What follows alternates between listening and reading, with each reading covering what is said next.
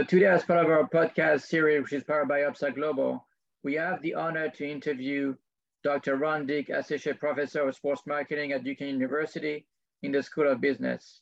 So Ron also worked for 20 years in sports, including 15 years in the NBA with the Sixers and the Nets, and then four years in the NCAA. So Ron, welcome back to the show. Thank you, Julian. Happy to be with you today.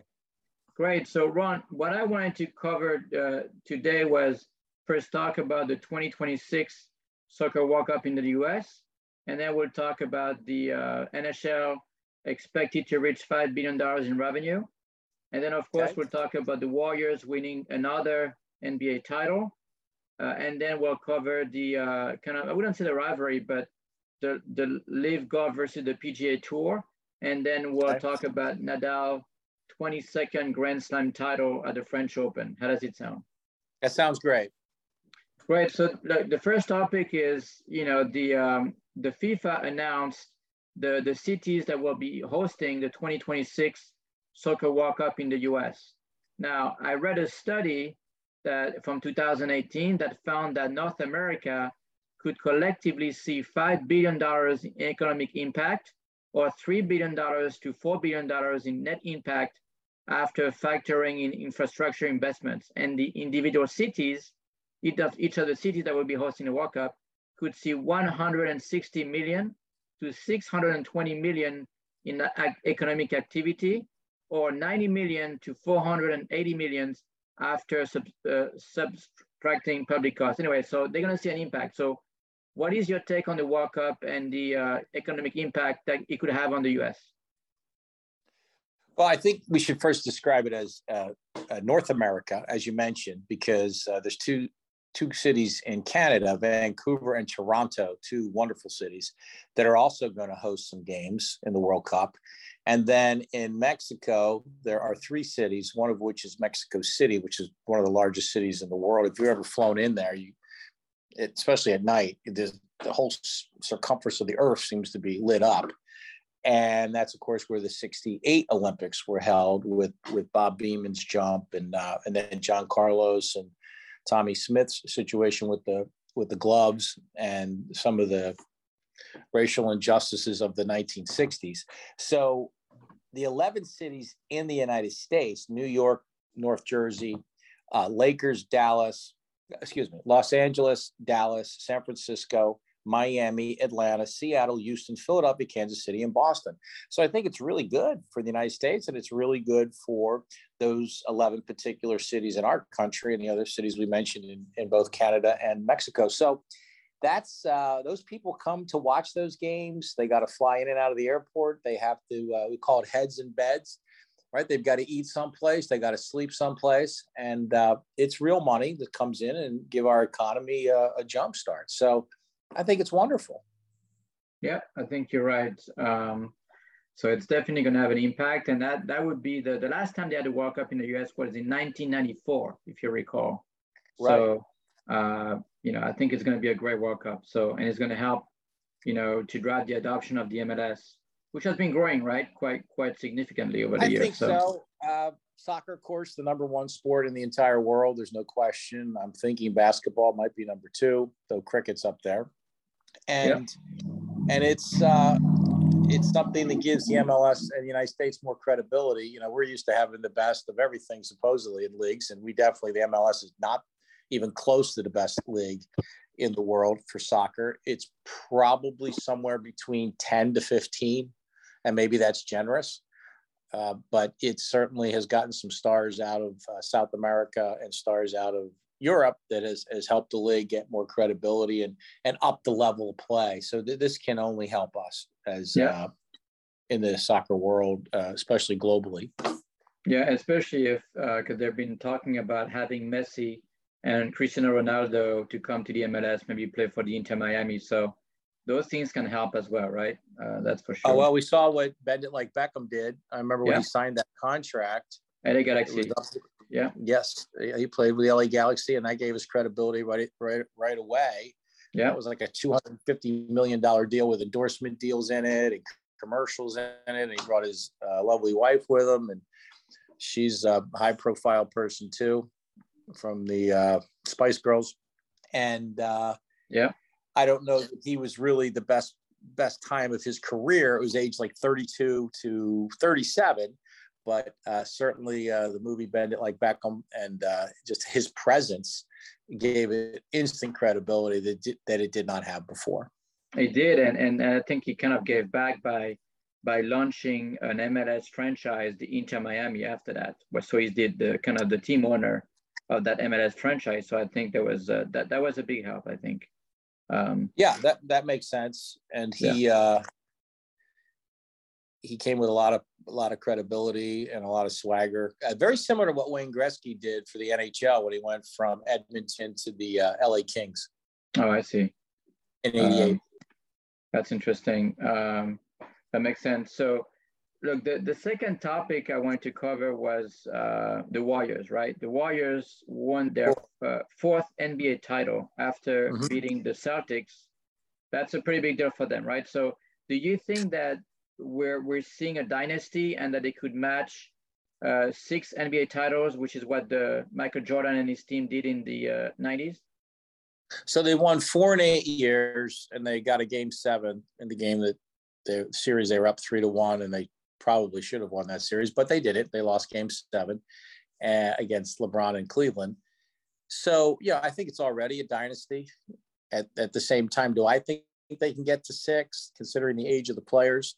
Yeah. Uh, if I had to pick a side, I would say no. Uh, it would not surprise me though if they did.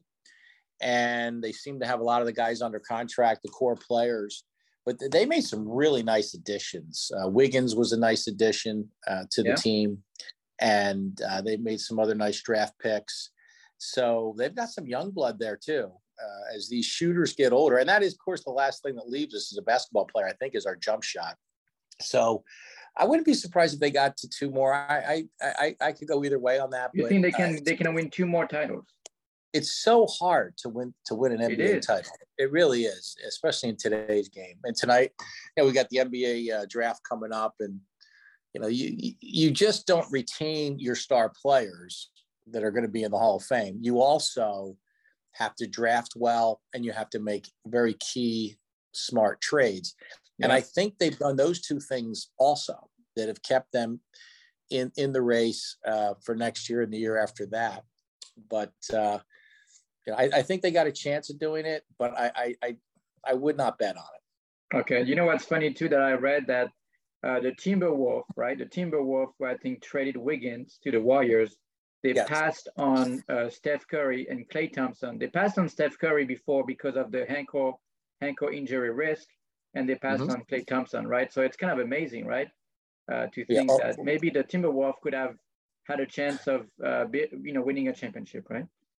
Yes. Well, I mean, that's what makes the NBA draft so important when you have a chance to get one of those players. But hey, uh, how many teams passed on Kobe Bryant, right? 13 teams passed on Kobe 13 Bryant. Teams. Wow. Yeah. Yeah. And he got in 96 because they called him a high school kid. And yeah. Kevin Garnett had just come out the year before in 95, and he had a pretty good rookie year with Minnesota, Kevin Garnett. So, you know, people make mistakes. I mean, everybody talks about Tom Brady going in the sixth round in the NFL draft, but, you know, oh, yeah. the Patriots passed on him five times.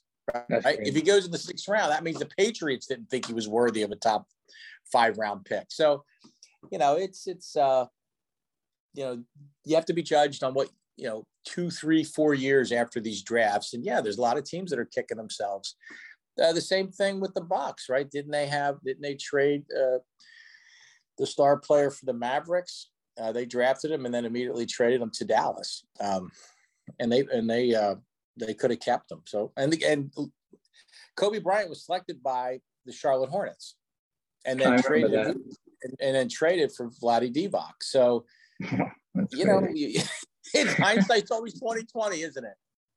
Yeah, yeah, I think you're right. Um, look, the, the, the, the next topic I want to cover was the NHL. So the NHL commissioner, Gary Bettman, says that the league is set to generate record revenue this season, bringing mm-hmm. at least $5.2 billion, right? So Bettman yes. credited the revenue increase to more scoring, which helped boost TV ratings. So an average of 6.28 goals were scored during the regular season, which was the highest since 1992 1993 seasons. And Bettman even said that the 5.2 billion is a conservative estimate, but the number is still a significant jump from the last full season of 4.6 billion in uh-huh. revenue of 2018, 2019. So what is your take on that? What's going on with the NHL? Well, uh, Bettman, of course, was assistant to the to David, the great David Stern. Uh, David Stern in '84 took over the commissioner's job from uh, Jim O'Brien. Uh, from uh, O'Brien in in '84 and did wonderful things with the NBA. So what what Bettman did was he modeled the NHL after the NBA. So they got into terms like East and West, and they made it not a very digestible product for the the masses, not just the hardcore fans who will always be with you. Many coming out of Canada. So I think the fact that they've recently got involved with ESPN and many of their games have been broadcast on ABC, which of course ABC, ESPN, and Disney are the same company. That's like taking money out of your left pocket, and put it in your right. I think that's given them a lot of credibility and broadened their base of fans. So I'm not surprised the revenue's up. One thing about the United States, it does feel like we favor offense, and this may have hurt the MLS over the years. Like we like scoring, especially the casual fan. Excuse me. So yeah. I'm not surprised the revenue's up. I think that's wonderful. I think the people out of Boston, the Fenway Group that just recently bought the Pittsburgh Penguins, were anticipating that bump and that's why they paid what they paid, uh, upwards yeah. of nine hundred million dollars for the uh, the Penguins, uh, uh kind of a marquee team. So I'm not surprised by that, and and I think that can go can go even higher. Uh, the it just seems like a good time for that, and, and we all need programming. Uh, we've all been in our houses, and I just getting in, in, into uh, the hundred million households that we have, with the average household having 3.25 people in it the more households you can get it in, the more people you can you can turn into being fans. And of course, I think gambling's probably helped them a little bit too. You know, I have people betting on hockey now. I mean, I never thought that was going to happen the way it would maybe for football or basketball. Uh, but that's happening. You know, how many goals are they going to score, over unders, things like that. So, yeah, I'm not surprised by it, and I would I would consider that's going to continue to improve. Yeah, I think that's uh, you made some good points. I, I, have to ask you, what do you think is going to win the NHL? Um, I mean, the playoffs this year. Don't bet on what I tell you, but I would I would think Colorado. Colorado. Yeah, I would think Colorado. And why is that? I don't really know a lot about hockey, but I think they play a tremendous uh, defense. Okay. But um, I, I wouldn't be surprised. I, I know that the other team's got great defense, and we were just down there in Tampa, and and uh, they uh, boy, they love their team, and do they support that team in Tampa? I mean, they really do. So nothing would surprise me either way. You could flip a coin. Yeah, I, I trust your judgment on that. I'm not betting on that. I'm not betting on that who's going to win. But please uh, don't. I don't. Um, hey, next topic. So there's been a lot of conversation and, and talk about the, the LIV or live or live golf, the league versus the PGA Tour. Uh, the mm-hmm. LIV Golf League hosted its first tournament in London recently. So mm-hmm. a lot, lots of PGA Tour golfers have already left the PGA Tour. And so the, the LIV Golf uh, guaranteed Phil Jackson at least $200 million just to play. And Dustin Johnson has reportedly signed a deal worth at least 125 million a figure uh-huh. greater than Tiger Woods' career tour earnings of 120 million.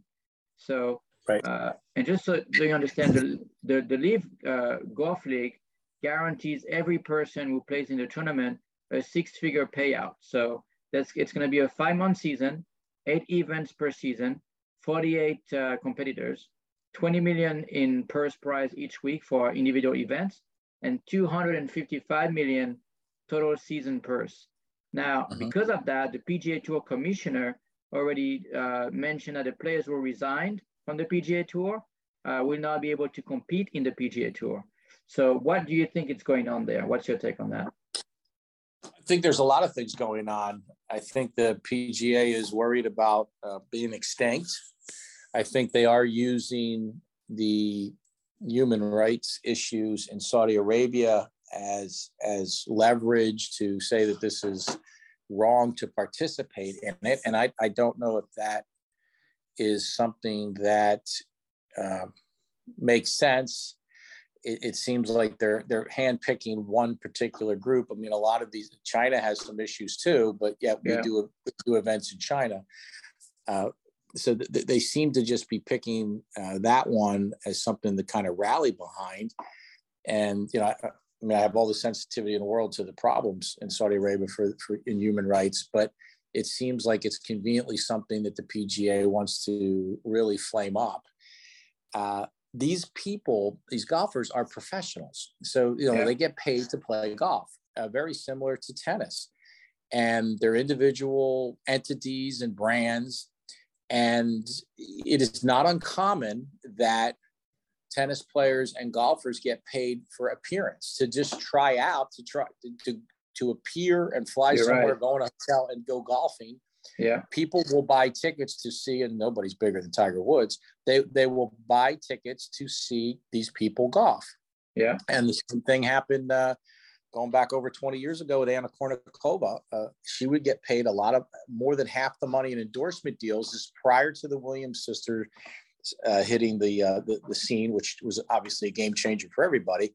She would get half the endorsement money, so she, her purse to be able to just show up to play. People would buy tickets to see her uh, play in tennis. That uh, it's not uncommon. So now all of a sudden that that's a problem for the PGA. My question is, where is this money coming from from mm-hmm. Saudi Arabia? It, it, are they broadcasting the games on television somewhere and and making that much money that, they can pay the players this? Uh, is it is it ticket sales? Uh, you mentioned earlier when we were in the green room just talking that the first match was played in England, right? So yeah. obviously England England doesn't have a problem with the money and yeah. where it's coming from because they just hosted the event.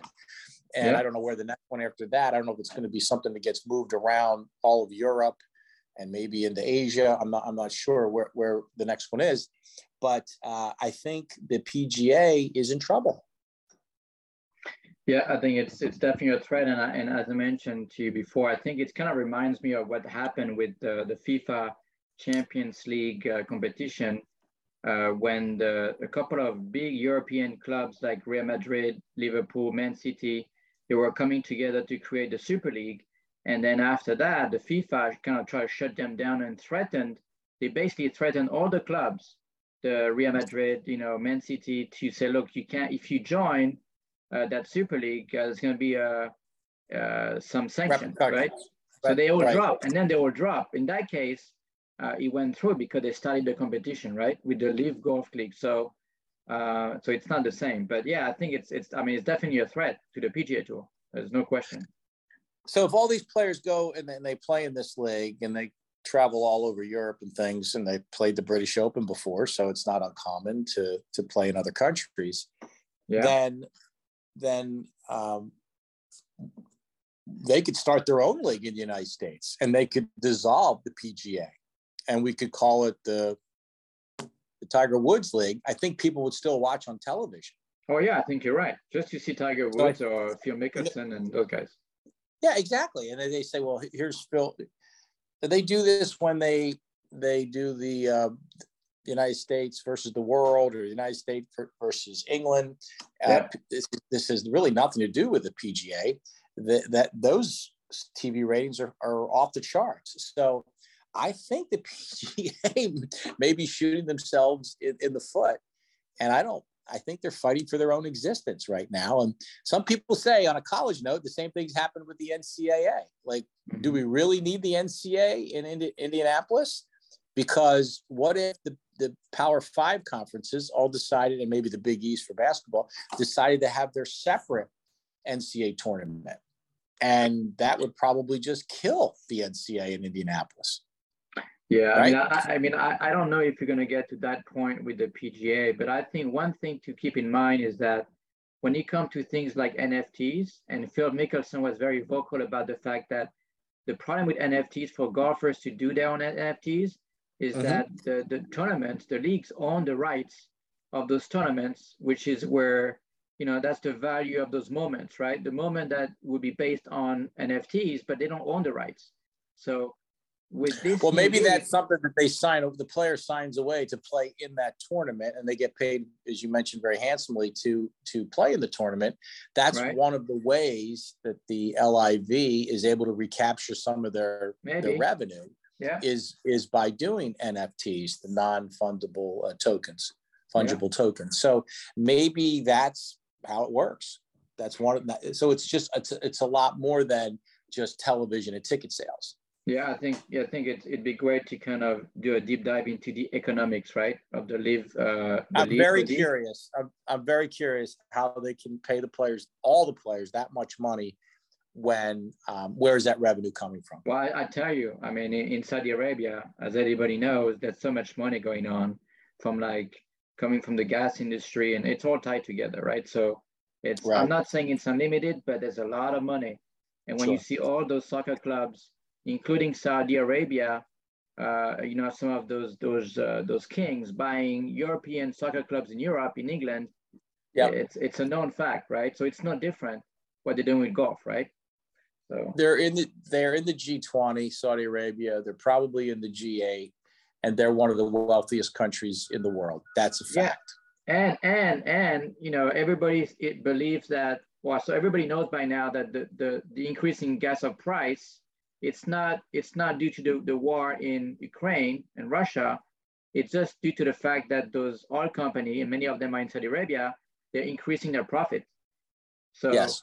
it's so that's another factor on why they can get even more money to finance something like the LIV the LIV League, right? Yes.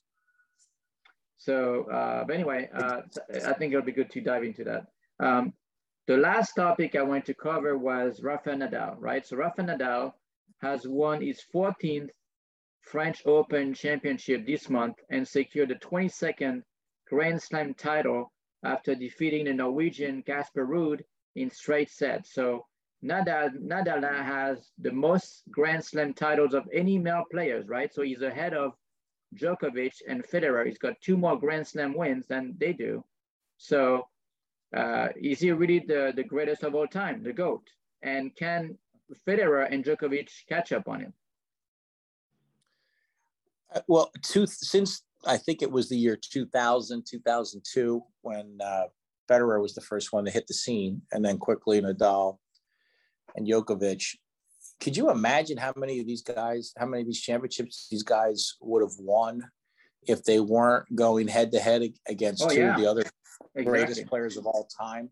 Yeah. They, they, I think they've won every Grand Slam since 2002, 2003, except for maybe a handful mm-hmm. with some isolated guys that had won it. Certainly, we we know for a fact Nadal's the greatest player on clay. Is now oh, yeah. I mean, to win to win any one of them for 14 times, that's, that's got to be the That's as dominant as he can get, right? Yes, absolutely, and he seems like a very likable guy, and um, yeah, know, he's he's beloved in Spain. So uh, I agree. Earlier, you mentioned that Federer is the oldest one of the three, right? Is yeah. that true? He so is. I would think he would run out of gas before the other. He seems to be the very likable guy too. He's very likable. Uh, yeah, I mean, I don't know him personally, but yeah, I heard right. great things about Roger. Yeah, he's a great media presence. So. Uh, yeah, I think that uh, Djokovic is the only one that could possibly catch him. But who's to say he's not going to win a 15th in in, uh, in the French Open a year from now? So, yeah, and, uh, I, and I and I think that Jok, I mean Nadal has a fair chance to win maybe Wimbledon and even the U.S. Open this year. So he could go for the the Grand Slam this year, winning the four tournaments on four different surfaces. So and how old, do you know how old he is? He's in his mid 30s, right? I believe he's 36, if I'm not mistaken. Right. So, right. right. And I think Roger with modern, is 38. I believe Roger is 38. And and and he's had some real injuries, uh, Roger. Yep. Uh, yeah. and then yeah, that's right. It seems like athletes in general are just playing longer, you know, and healthier and longer. The Tom Brady model, obviously, number one, but mm-hmm. the fact that all these guys are so good at the age they're at is is very impressive. It is. It's very food, impressive. Food, diet, training, uh, trying to avoid injuries. You know, it, it, it's it's amazing. Uh, and who knows where it'll be 10 years from now. But the longevity of athletes seems to be uh, stronger now than ever before, except for Major League Baseball pitchers. But besides them, everybody else seems to be playing longer. Well, I'd, I'd tell you something funny. I, I've seen some meme about some jokes about Nadal and Federer and Djokovic playing until they're 50 years old. There are some jokes on the internet. So I think it's definitely coming. Uh, but yeah, it's it's amazing for them to be to sustain that level of tennis, uh, you know, past 35, right? It's just incredible.